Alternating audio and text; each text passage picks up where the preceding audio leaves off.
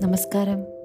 Merry Christmas എല്ലാ കൂട്ടുകാർക്കും കഥയും കാര്യവും എന്ന മലയാളം പോഡ്കാസ്റ്റിന്റെ ക്രിസ്മസ് സ്പെഷ്യൽ സ്റ്റോറീസിലേക്ക് സ്വാഗതം.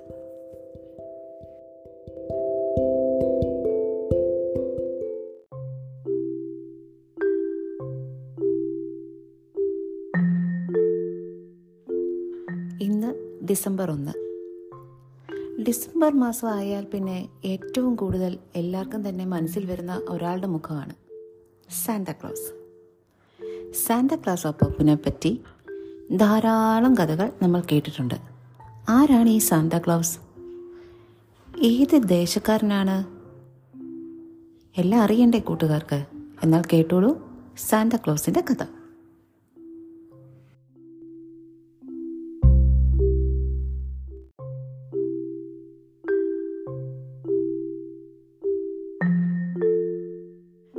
രണ്ടായിരം വർഷങ്ങൾക്ക് മുമ്പാണ് ഈ കഥ നടക്കുന്നത്.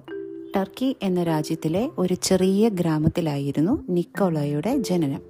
ധനികരായിരുന്നു നിക്കോളോയുടെ മാതാപിതാക്കൾ. ദൈവവിശ്വാസമുള്ളവരും അവർ കുഞ്ഞു നിക്കോളോയെ ജീവന് തുല്യം സ്നേഹിച്ചു. കുഞ്ഞു നിക്കോളയാണെങ്കിൽ അവരെ അനുസരിച്ച് മിടുക്കനായി വളർന്നു വന്നു. വളരെ സന്തോഷം നിറഞ്ഞ ദിവസങ്ങളായിരുന്നു അത്. എന്നാൽ ആ സന്തോഷം അധികം നാൾ നീണ്ടു നിന്നില്ല. നിക്കോളയെ തനിച്ചാക്കി അപ്പനും അമ്മയും മരിച്ചുപോയി. പാവം നിക്കോളെ എന്തു ചെയ്യണമെന്നറിയാതെ പകച്ചു നിന്നു. ഒരു ദിവസം സന്നിക്ക് പ്രാർത്ഥിക്കാനായി നിക്കോളെ മുട്ടുകുത്തി. ബൈബിൾ നിവർത്തി വായിക്കാനെടുത്തു. അതിൽ യേശു ഒരു ധനികനോട് പറയുന്ന വാക്കുകളാണ് വായിച്ചത്. അത് ഇപ്രകാരമായിരുന്നു. നിനക്കുള്ളതെല്ലാം പാവപ്പെട്ടവർക്ക് നൽകി നീ എന്റെ പിന്നാലെ വരുവിൻ. നിക്കോളെ കുറേ നേരം ചിന്തിച്ചിരുന്നു. അതിനുശേഷം അവൻ ഒരു തീരുമാനമെടുത്തു. പിന്നീട് ഉറങ്ങിപ്പോയി.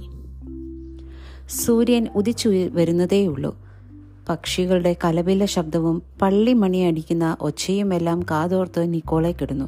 പെട്ടെന്ന് അവൻ തലേന്ന് രാത്രിയെ എടുത്ത തീരുമാനത്തെക്കുറിച്ച് ഓർത്തു. നിക്കോളയ്ക്ക് സന്തോഷം തോന്നി. ഇന്ന് തന്നെ പള്ളിയിലെ വികാരിയുടെ അടുത്ത് പോകണം. ഒരു പുരോഹിതനാകാനുള്ള തന്റെ ആഗ്രഹം അറിയിക്കണം. അവൻ തീരുമാനിച്ചു. നിക്കോളെ പ്രഭാത കൃത്യങ്ങൾ കഴിഞ്ഞ് വേഗം തയ്യാറായി. പള്ളിയിലേക്ക് ചെന്ന് അൾത്താരയ്ക്ക് മുന്നിൽ മുട്ടുകുത്തി പ്രാർത്ഥിച്ചു. പിന്നീട് പുരോഹിതന്റെ അടുത്തു ചെന്ന് തന്റെ ആഗ്രഹം അറിയിച്ചു. അദ്ദേഹം സന്തോഷപൂർവം അവനെ സ്വാഗതം ചെയ്തു. നിക്കോളെ ഒരു സാധാരണ ബാലനല്ലെന്ന് ആദ്യ കാഴ്ചയിൽ തന്നെ അദ്ദേഹത്തിന് മനസ്സിലായി. അവന്റെ ജീവിതത്തിൽ എന്തോ അത്ഭുതം സംഭവിക്കുമെന്ന് അദ്ദേഹത്തിന് തോന്നി. അങ്ങനെ നിക്കോളെ പുരോഹിതനാകാനുള്ള പരിശീലനത്തിന് ചേർന്നു.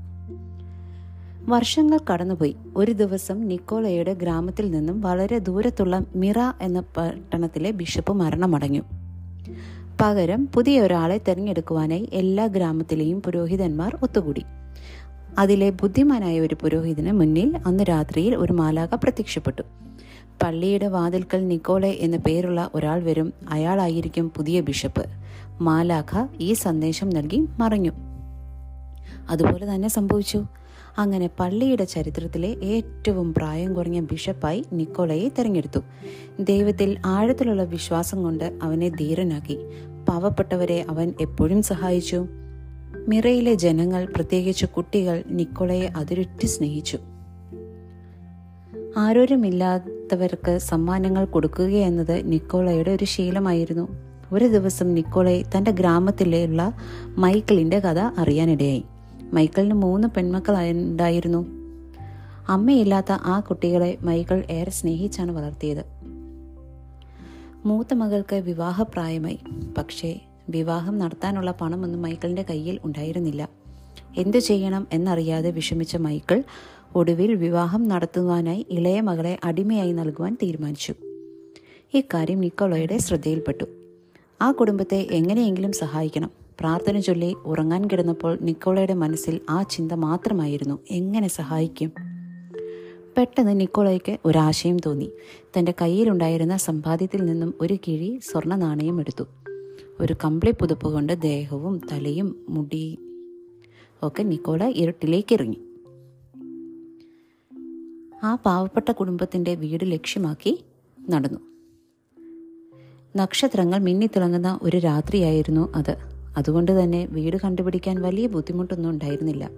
പിന്നീട് പിന്നാലെ ജനൽ ജനാലയിലൂടെ നിക്കോളെ തന്റെ കയ്യിലെ സ്വർണക്കിഴി അകത്തേക്കിട്ടു പിന്നെ ശബ്ദമുണ്ടാക്കാതെ അവിടെ നിന്നും പള്ളിയിലേക്ക് മടങ്ങി. പുലർച്ചെയായപ്പോൾ മൈക്കിളിന്റെ ഇളയ മകളാണ് സ്വർണക്കിഴി ആദ്യം കണ്ടത്. പപ്പ ദാ ഒരു പണക്കിഴി. കിഴി തുറന്നു നോക്കിയ മൈക്കിൾ അത്ഭുത സ്തബ്ധനായി അവർ ദൈവത്തിനോട് നന്ദി പറഞ്ഞു. അങ്ങനെ മൂത്ത മകളുടെ വിവാഹം വളരെ ഭംഗിയായി നടന്നു. രണ്ടാമത്തെ മകളുടെ വിവാഹ സമയത്തും ഇതുപോലെ സ്വർണ നാണയങ്ങളുടെ കിഴി മൈക്കിളിന് കിട്ടി. മൈക്കിളിന്റെ സന്തോഷത്തിന് അതിരില്ലായിരുന്നു. തങ്ങളെ സഹായിക്കുന്ന നല്ലവനായ ആ മനുഷ്യനെ കണ്ടുപിടിക്കാൻ മൈക്കിൾ തീരുമാനിച്ചു.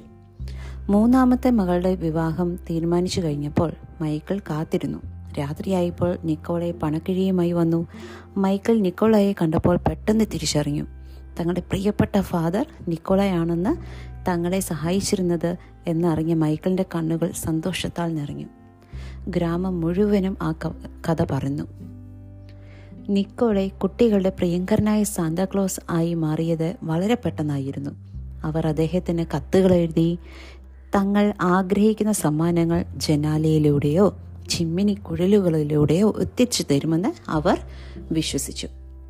തീവ്രമായ ആഗ്രഹത്തോടെയും നല്ല മനസ്സോടെയും സാന്താക്ലോസിനോട് ചോദിക്കുക. നിങ്ങൾ ആഗ്രഹിക്കുന്ന സമ്മാനം നിങ്ങൾക്ക് തീർച്ചയായിട്ടും കിട്ടിയിരിക്കും. സാന്റാക്ലോസിന്റെ കഥ ഇഷ്ടമായോ കൂട്ടുകാർക്ക്? എങ്കിൽ ഈ കഥ നിങ്ങളുടെ കൂട്ടുകാർക്കും കൂടി ഒന്ന് ഷെയർ ചെയ്തേ.